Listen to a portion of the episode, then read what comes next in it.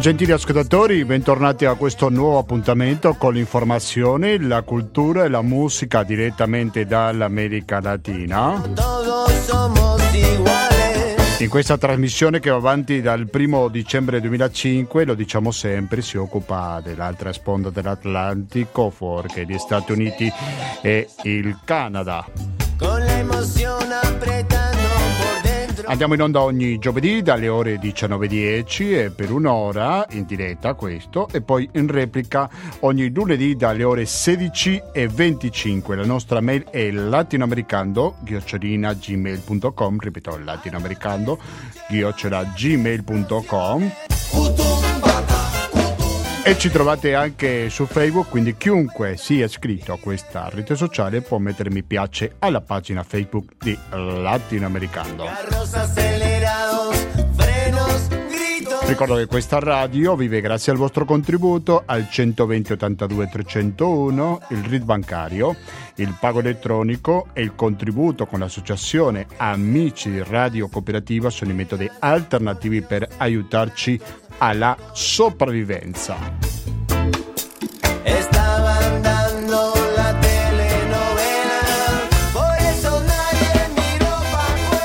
La canzone che state sentendo di fondo si chiama Los Desaparecidos, una delle tantissime versioni che ha questo brano, che naturalmente sta parlando degli scomparsi, in cui si raccontano storie di persone comuni che andavano magari in questura per chiedere la fortuna dei loro cari e poi non ricevevano sicuramente una risposta soddisfacente. Ma perché lo ricordiamo oggi? Per un caso? Non precisamente. Lo ricordiamo per il semplice motivo che oggi 24 marzo si compiono 46 anni dell'ultimo colpo di Stato in Argentina, quella che ha fatto diventare celebre questa parola, ahimè, dobbiamo dirlo, la parola desaparecidos, che iniziò la dittatura il 24 marzo 1976. Come se le habla desaparecido, con la emoción apretando Riconosco che non sono molto originali in questa scelta perché ogni anno ci dedichiamo a questo argomento, però lo facciamo sempre da un punto di vista diverso. La prima manifestazione che si fa dopo due anni per motivi sanitari, naturalmente per la pandemia, quindi finalmente le organizzazioni difensori dei diritti umani possono tornare in piazza per manifestare. Buscami. E noi saremo in collegamento in diretta fra pochissimo con Buenos Aires per farcela raccontare.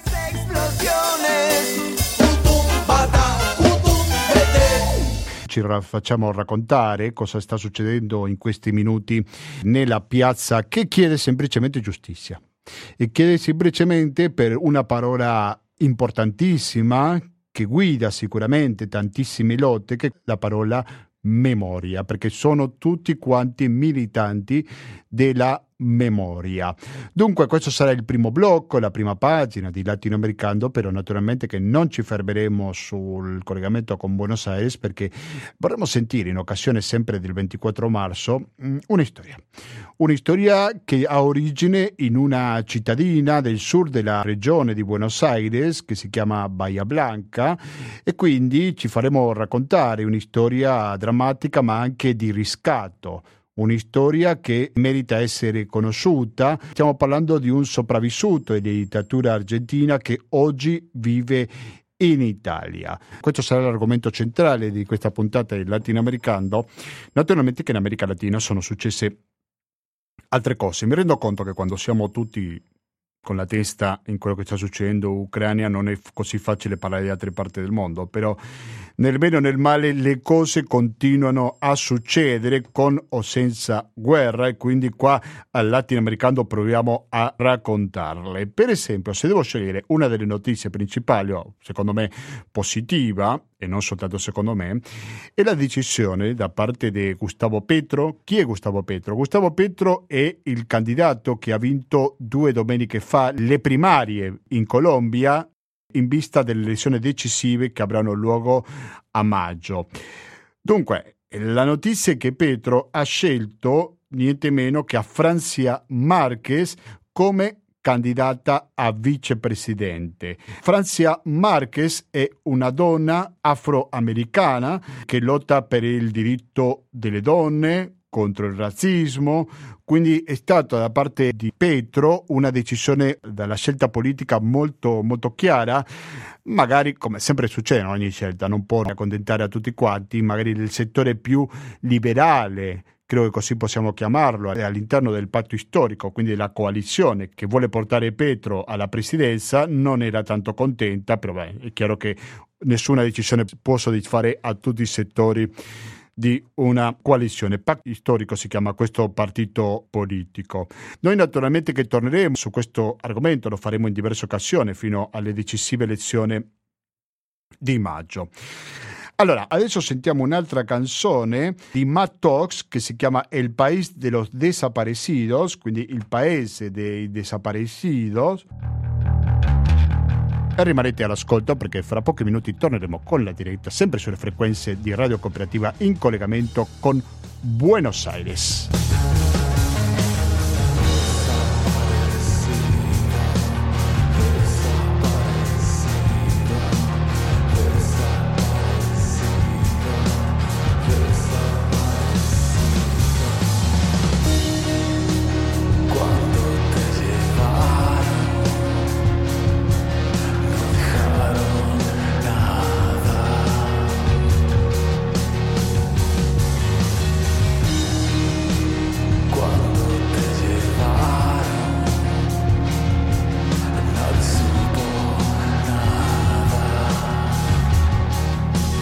Siete sempre all'ascolto di Radio Cooperativa.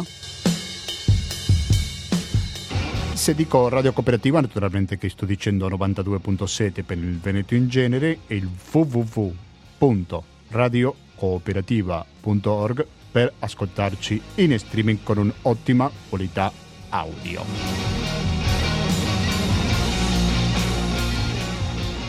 E oggi siamo al 24 marzo 2022, ma tutti ricordano il 24 marzo 1976, quando ci fu un golpe che possiamo chiamarlo genocida. Si è parlato molto su questo golpe ed è una memoria molto attiva, quella che fanno molti militanti, perché è una data sicuramente che va ricordata sempre, perché la memoria è il principale metodo, credo io, perché certi fatti non si ripetano mai più. Maria Gabriela Ibarzabal Bustos, buonasera e bentornata al Latinoamericano.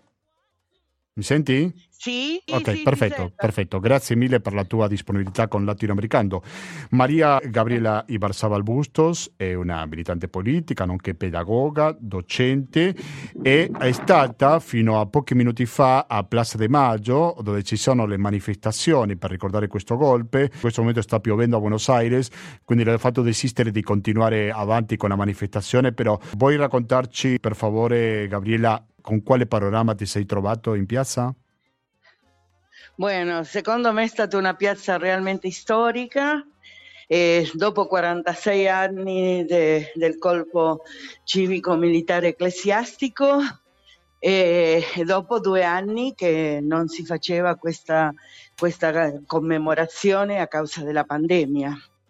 E realmente sono ancora commossa perché per prima volta dopo molti anni è stata la, la, sinistra, la sinistra radicale intendo, non quella parlamentare più legata al PC che più segue, scusate che sono un po' con il fiatone. Sì, vabbè, ti avevo preso mentre camminavi, giusto? Quindi prenditela con calma. Prego. È stata, è stata una domanda intera, sì, sì. E, e, riempito tutta la piazza de Mar strade eh, in arrivo a Piazza del Maggio. Però stiamo parlando eh, di una piazza un po' divisa, nel senso che ci sono diversi settori che si manifestano separatamente per ricordare il, il colpo di Stato, giusto? Esatto, è, è, da tenere in conto che questa, questa commemorazione non è mai stata unitaria, ma bensì tutti convogliamo alla stessa piazza che è la Piazza di Maggio perché per avere una idea è quella che, dove c'è la, la casa di governo, serve il palazzo Madama, diciamo italiano. E, e diciamo normalmente le diverse fazioni vanno entrando nella piazza, fanno il loro atto e dopo se, ne, e dopo si ritirano e così via. E, bueno, questa volta è stata la sinistra a iniziare gli atti e devo dire per il mio conto con moltissimo piacere che possiamo parlare di una sinistra altamente convocante con più di 100.000 persone in piazze reali, perché sono stata lì, diciamo no, non è che era una manifestazione gonfiata, ma bensì proprio una manifestazione reale che eh, veniva anche molto ben seguita da una manifestazione della Campora che io non riesco a quantificare perché non l'ho vista, ma di quel che ho visto eh, nel telefono, nel cellulare, nel frattempo che, che venivo, venivo, fuori dalla manifestazione, ho visto che, ante, che anche essa molto, molto, moltitudinaria.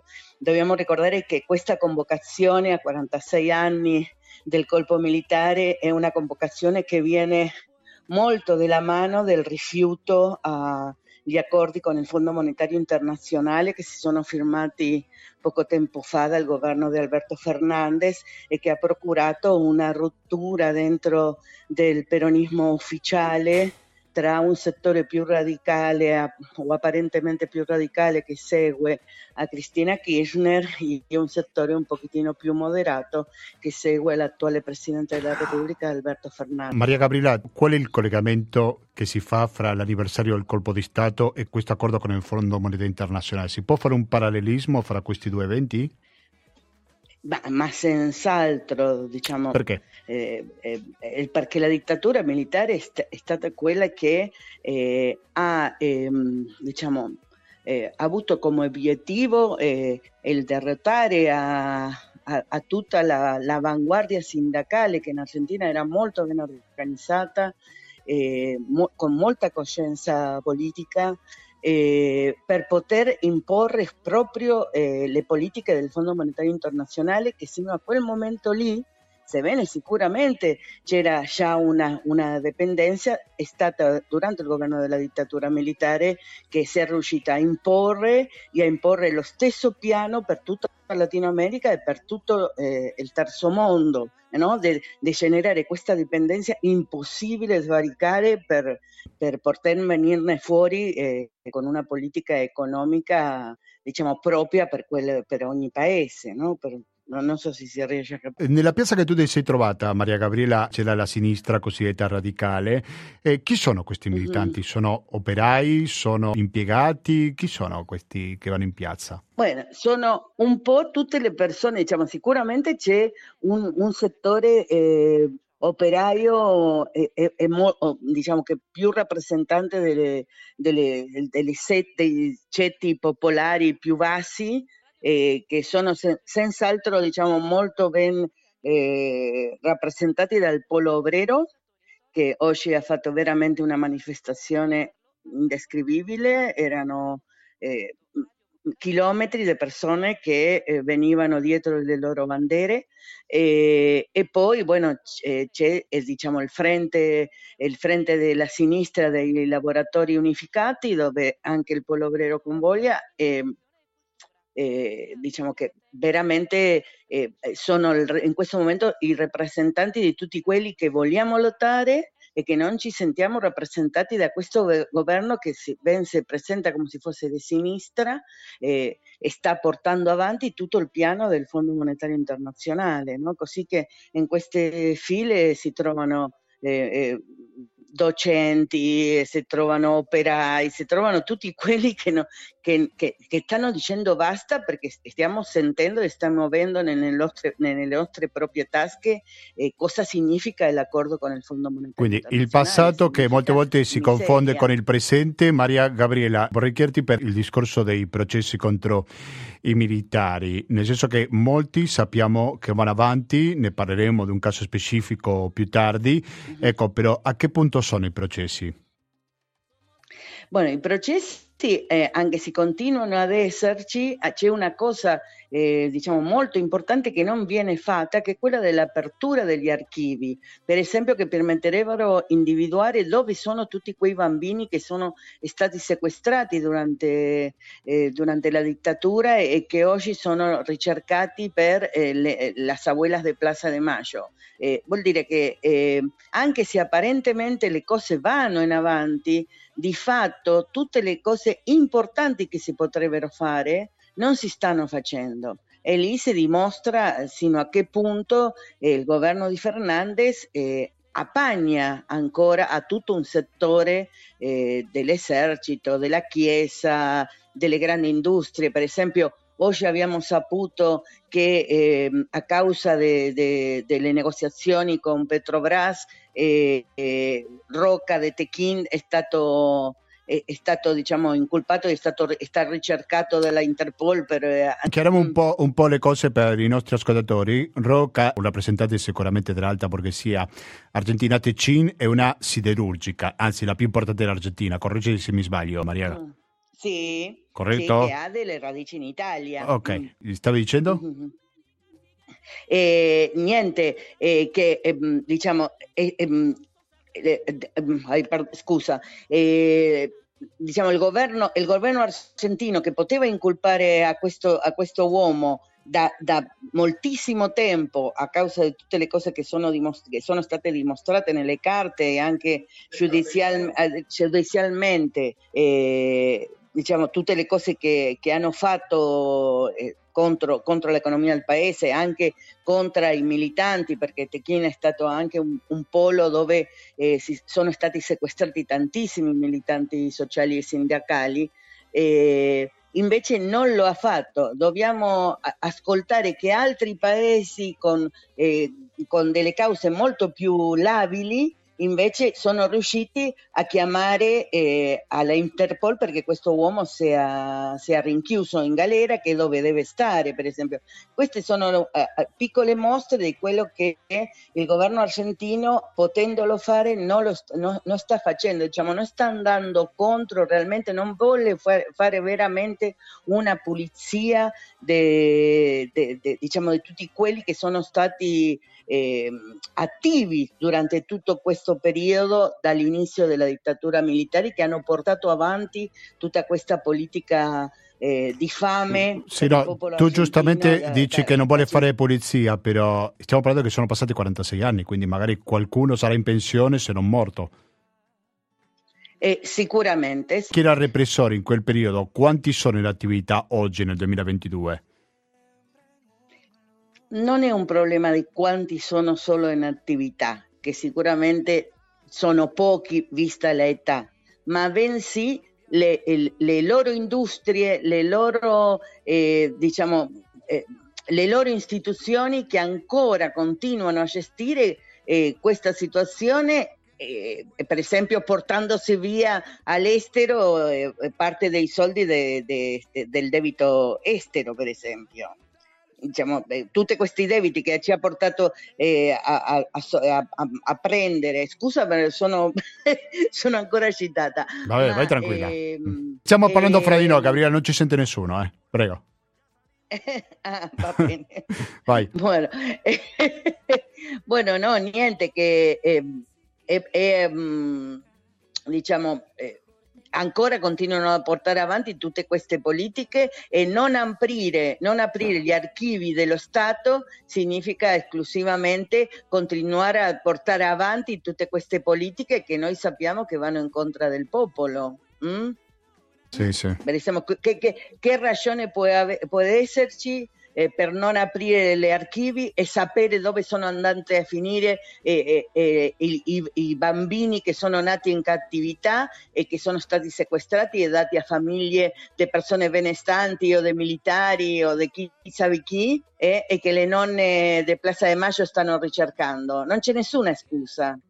Sì, sì, sì. Eh, quello è la stima naturalmente non ufficiale perché non si può sapere il numero esatto, però stiamo parlando di 500 bambini che sarebbero sì. stati sottratti da parte dei militari che hanno perso l'identità di cui quanti sono stati recuperati fino a questo momento? 130? Quanti sono attualmente? Ne sai? Sì, sì, eh, no, non ricordo bene ancora perché ultimamente sono, si sono aggiunti alcuni, ma eh, sicuramente 100, eh, attorno ai 140. Attorno ai 140, quindi attualmente 140 bambini che hanno recuperato la loro identità, compresa quella della storica leader della Sagula di Plaza de Maggio, quindi Stella Di Carlotto, che l'abbiamo intervistata qualche anno fa, sempre sulle frequenze radio cooperativa, però la lotta va avanti, naturalmente non so quanti di queste nonne abbiamo la fortuna Alcune di averla ancora con vita. Eh. Mm-hmm.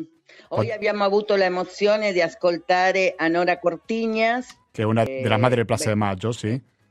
Claro, in questo momento è la, la leader della linea fundadora. Dobbiamo ricordare che anche le, le mamme del Plaza de Maggio si sono, diciamo, divise, un po' divise. Sì ecco, e Nora Cortigna è quella che tira più avanti diciamo, la lotta, la lotta, la lotta come era fin dall'inizio, che okay. continua a esigere che no, eh, no cosa ha detto Norita? E, e, Nora oggi ha detto molto chiaro, è stata la, la, parte del discorso più, più vittoriata, diciamolo così, eh, tutti quelli che hanno fermato gli attuali accordi con il Fondo, eh, Fondo Monetario Internazionale sono anche loro dei traditori, diciamo, lo ha detto molto molto chiaramente perché veramente questa firma di questo, di questo nuovo patto noi sappiamo dove ci porta. Eh, ci porta a continuare avanti con lo stesso piano economico che ci ha imposto posto la dittatura militare, sì, sì, è molto chiaro. Certamente. Allora, prima di salutarci, hai in mente qualche processo che sia ancora in corso, che magari ti colpisca particolarmente, che tu lo consideri particolarmente importante oggi mentre stiamo parlando? Guarda, no, eh, diciamo il problema non è quelli solo che si stanno portando avanti, no? sino eh, bensì tutti quelli che non si stanno portando avanti, come quella, la scomparsa di Lopez, eh, dopo aver dato testimonianza nel, nel, nel giudizio delle, delle, delle, contro le juntas militari. E, e, e, una cosa che vorrei dire, che oggi, dopo 46 anni, si è visto che la lotta eh, e la memoria del popolo argentino in relazione ai successi della dittatura militare sono ancora freschi. Io ero in Italia quando sono stati fatti i 50 anni de, il 25 aprile e, e, e ho sentito molto la differenza di eh, che cosa succede quando un popolo riesce a eh, portare a giudizio a tutti quelli che sono stati i loro carnefici. Così che è molto importante per tutti i popoli del mondo, anche se siano stati solo cent'anni fa incominciare a fare questa ricerca per mettere un nome ad ogni, ad ogni morto che non sappiamo chi sia, che, che, venga chiamato NN. Io abitavo alla provincia di Pavia e tutto, tutto, il paese parlava di tutti quelli che erano stati fucilati, ma nessuno sapeva dove, dove erano i corpi. Bueno, italiani, europei, continuate a lottare per la memoria perché solo la memoria ci porterà a eh, che queste cose non succedano mai più. Mm. Questo è il, il, a me è il messaggio che mi ha lasciato questa piazza, ah, sì. una piazza di consapevolezza. Eh, certamente che è molto importante. Allora io ringrazio Veramente tanto Maria Gabriela Ibarzabal Bustos, docente, militante politica, per la sua testimonianza, perché lo ricordo perché si è appena sintonizzato che è stata fino a pochi minuti fa alla Plaza de Maggio, invece alla manifestazione, adesso la pioggia l'ha fatta rientrare a casa, però credo che è stata molto valida la sua testimonianza. Grazie mille e alla prossima Gabriela, un saluto. Tante grazie a te e un saluto a tutti. E a proposito di quello che ci diceva Gabriela, la questione della memoria e quanto si sapeva qui in Italia, io devo ringraziare molto l'AUPEL, che è l'Università dei Pensionati, perché oggi mi ha invitato a parlare a proposito di quello che sapevano gli italiani dittatura argentina. Allora, nella loro sede di Casele di Selvazzano, ne abbiamo fatto vedere alcuni archivi del Corriere della Sera, dell'Unità, del Manifesto di quotidiani che avevano scritto sulla dittatura argentina, avevano raccontato come è cambiata l'informazione man mano andava avanti la dittatura. Ci siamo soffermati soprattutto nel caso del Corriere della Sera, perché all'inizio raccontava molto bene la vicenda dei desaparecidos, di tutto quello che succede in Argentina. Poi ci fu la scalata della P2 sul Corriere della Sera, c'è stato il cambio di direttore e quindi l'informazione man mano che passava il tempo andava apparendo finché è sparita completamente fino alla scoperta della lista della P2 di Castiglione Fibocchi. Questo scandalo ha provocato che andasse via il direttore della P2 e l'informazione eh, tornasse. Dunque, adesso sono le 19 e 49 minuti, siete naturalmente all'ascolto di Radio Cooperativa, prima parlavo della canzone dei Desaparecidos, e adesso sentiremo la stessa canzone ma in un'altra versione che è quella dei messicani dei Maná.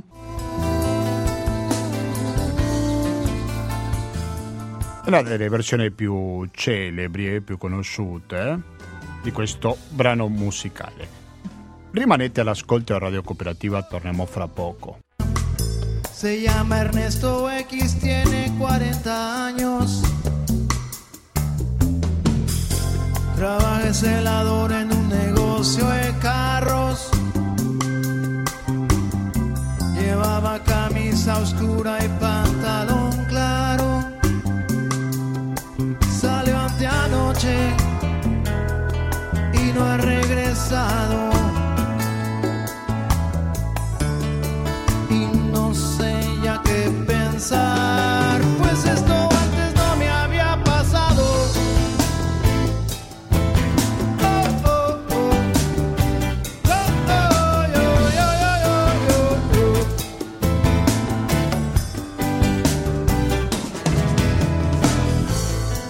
versione di Maná de Los Desaparecidos è quella che stiamo ascoltando in questo momento.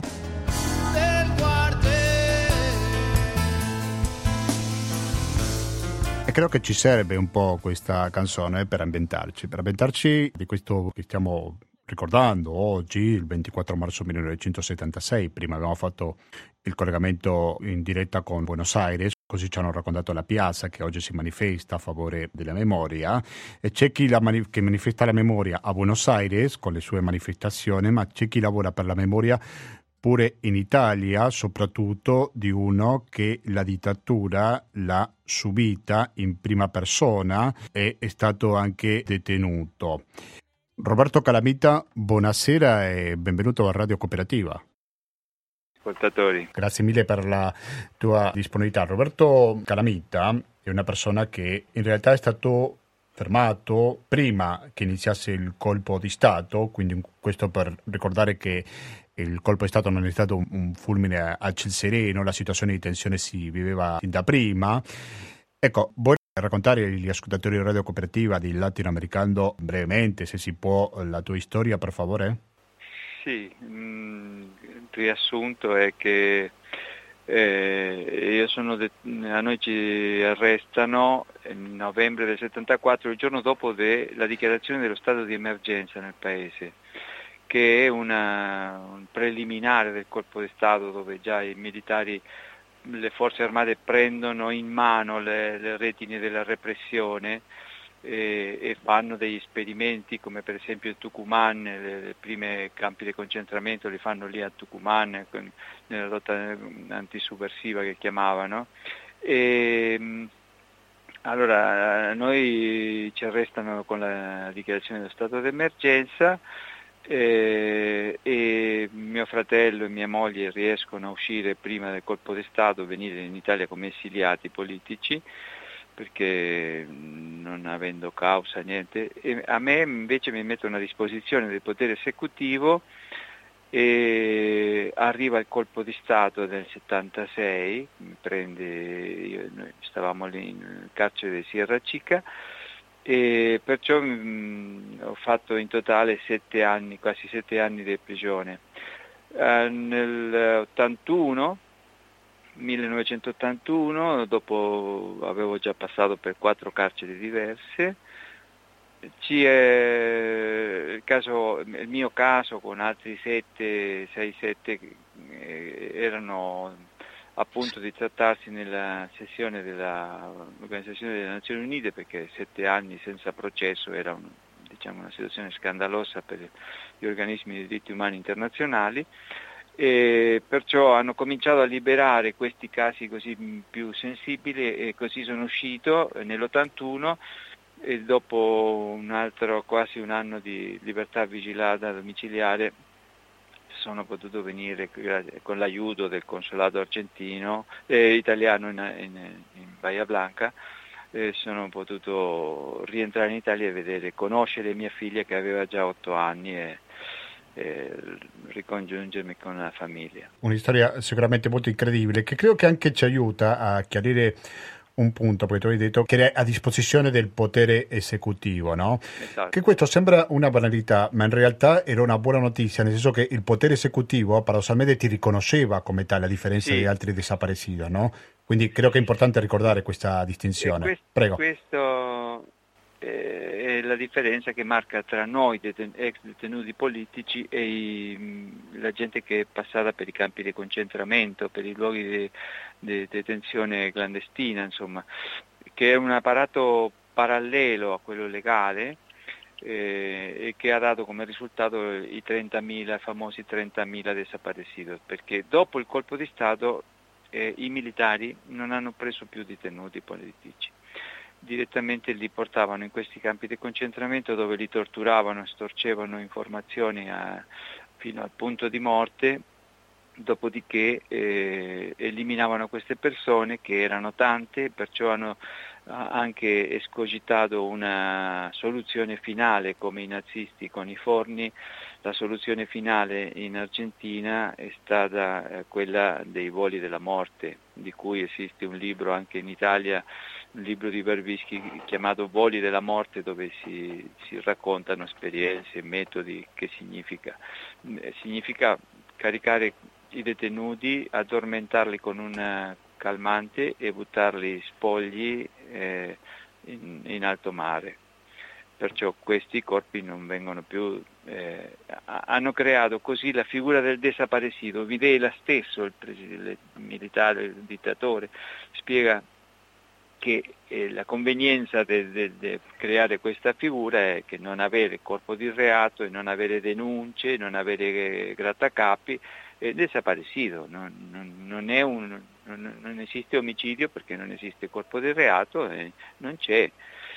Tant'è vero che parlando eh, sono state create delle campagne di propaganda del regime eh, volendo insinuare che questi, de, questi, militanti che non si trovavano più erano andati all'estero, cose del genere. Nel, come in tutte le guerre la prima vittima è la verità e, e anche all'epoca si facevano queste campagne, controcampagne, campagne di denuncia da una parte e, e, e i militari facevano campagne di, di, di, bugie per coprire questi assassini, queste torture, eccetera. Siamo in collegamento con Roberto Calamita che ci sta raccontando la sua storia che in parte è solo in parte rappresentativa di quello che è successo con altri detenuti.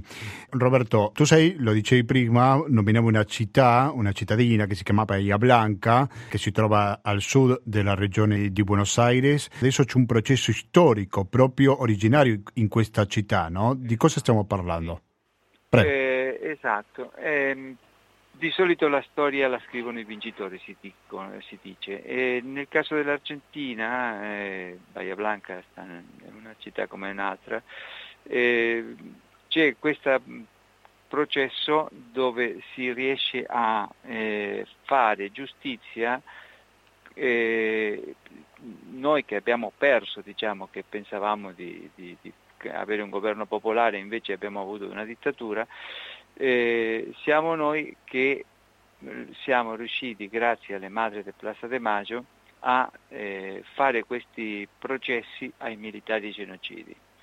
È una lunga storia, però eh, il risultato è che oggi in Argentina, in questo momento, ci sono 1058 eh, genocidi condannati, eh, con 273 sentenze di delitti di lesa umanità, si dice in spagnolo, sarebbe delitti contro l'umanità, ehm, dei quali 760 sono detenuti e molti altri eh, per vecchiaia sono genocidi che, di una certa età stanno in, in eh, arresti domiciliari per questioni di salute. Però intanto ci sono ancora 20 processi in corso e altri 65 che si spera di iniziare. Eh, ci sono 22 militari profughi, due di questi qui in, in Italia, eh, e molti di questi genocidi eh, sono morti e non si è riusciti a loro fare il processo. Um, Bahia Blanca in particolare sì, ha avuto eh, tantissimi processi, è stata una città dove c'è una concentrazione altissima di militari perché c'è la Marina, c'è il Corpo d'Esercito, il Battaglione 181, insomma c'è una, eh, la Prefettura Navale. Perciò è una città che ha avuto un'altissima quantità di vittime perché le forze repressive lì erano tantissime, però oggi abbiamo anche eh, tanti di quei processi, eh, per esempio adesso l'ultima che si sta facendo è la, la causa del, del, quinto corpo. Ehm, le, mega causa zona 5, scusa. ehm, è l'ottavo processo per lesa umanità in Bahia Blanca, è una, questa è una causa che è stata iniziata nel 2015 dove ci sono 30, 38 mm, dice, indiziati per, torme, per, per mm, torture, per omicidio, per eh, rubare i bambini alle detenute, per delitti sessuali eccetera. Eh... Sì, ma quando parliamo, Roberto Calamita, di mega causa, lo intendiamo a proposito della quantità di indagati e di accusati? Sì, sì, sì, sono, sono Ed è inedito questo fatto, sì. giusto?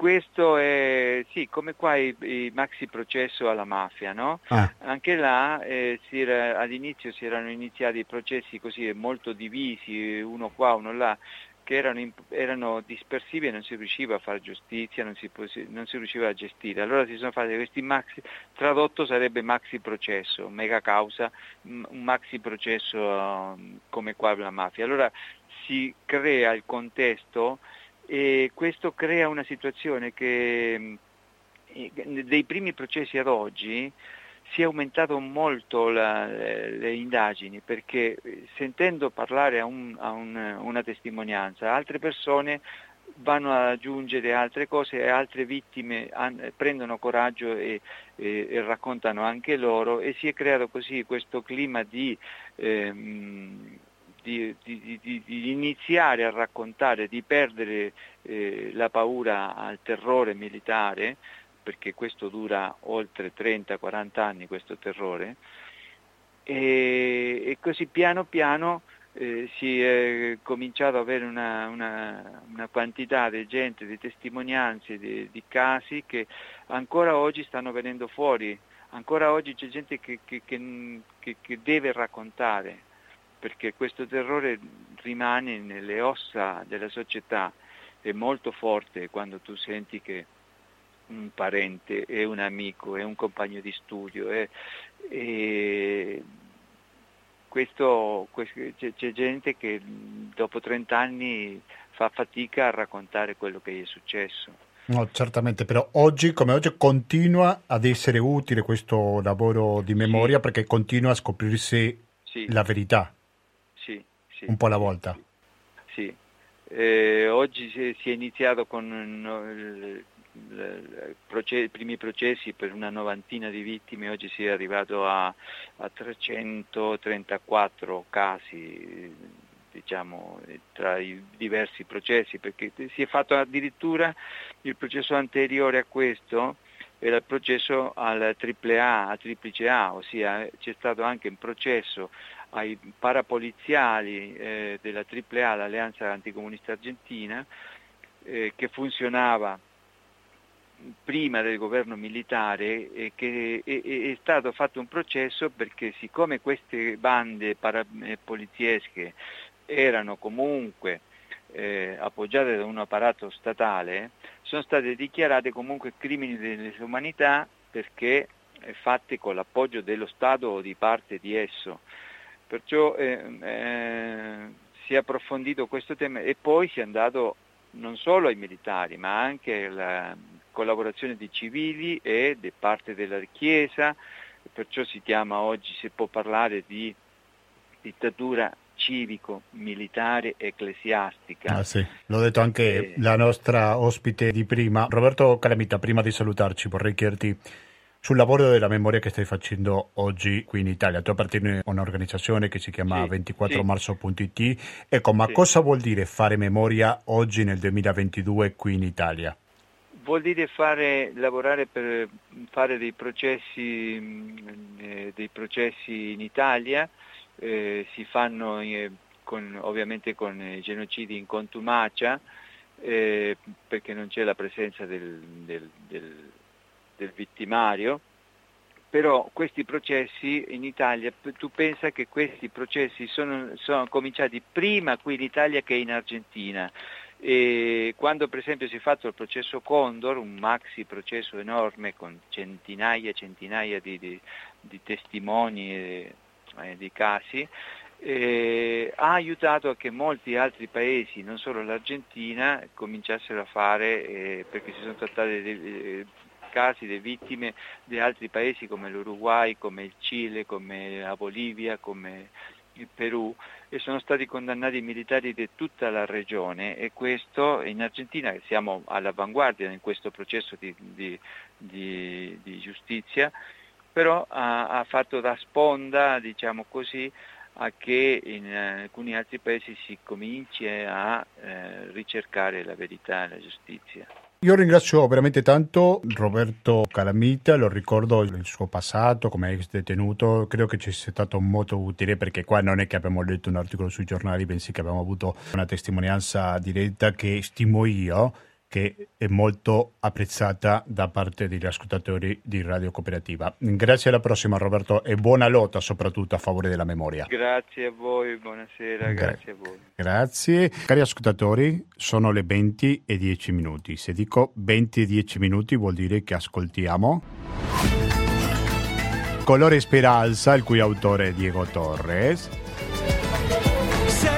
credo che è stato importante sentire queste testimonianze, prima il collegamento in diretta con Buenos Aires, lo ricordo poi questa testimonianza di una persona che ha subito la dittatura in prima persona. Velocemente vorrei ricordare che quando si è compiuto un anno del colpo di Stato, quindi il 24 marzo 1977, c'era la Rural, che sarebbe l'organizzazione agraria, che sicuramente appartiene all'alta borghesia in Argentina, che lo ha festeggiato questo colpo di Stato dicendo che hanno preso il potere con un impegno patriottico. Un po' collegandoci con quello che dicevano i nostri ospiti, anche se non si conoscono fra di loro, ma si sono messi d'accordo in una cosa, non si può parlare di colpo militare, bensì anche civico e anche ecclesiastico.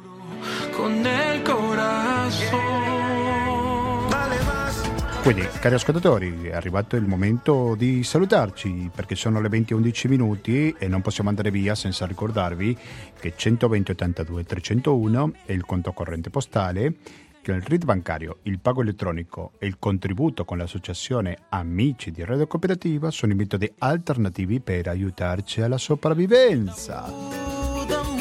Mudarà.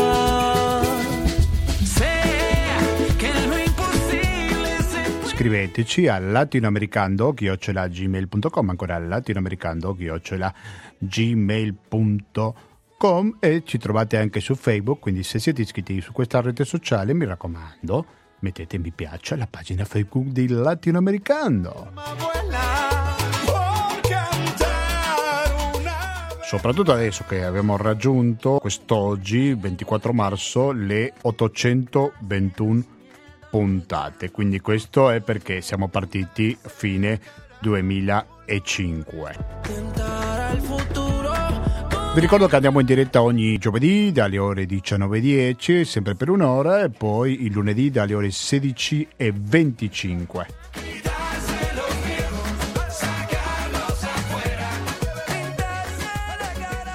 fra pochi minuti ci sarà quelli che è il diritto dalle 20.20 fino alle 21.50 e poi dalle 22 fino alla mezzanotte e mezzo sarà il momento di ascoltare intrattenimento. Quindi mi raccomando continuate all'ascolto di Radio Cooperativa sull'FM 92.7 per il Veneto in genere o il www.radiocooperativa.org per ascoltarci con un'ottima qualità audio e da questo sito potete recuperare molte trasmissioni di Radio Cooperativa fra le quali Latinoamericano.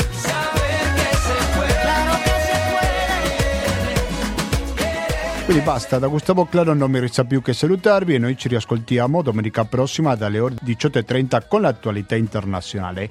Grazie e alla prossima.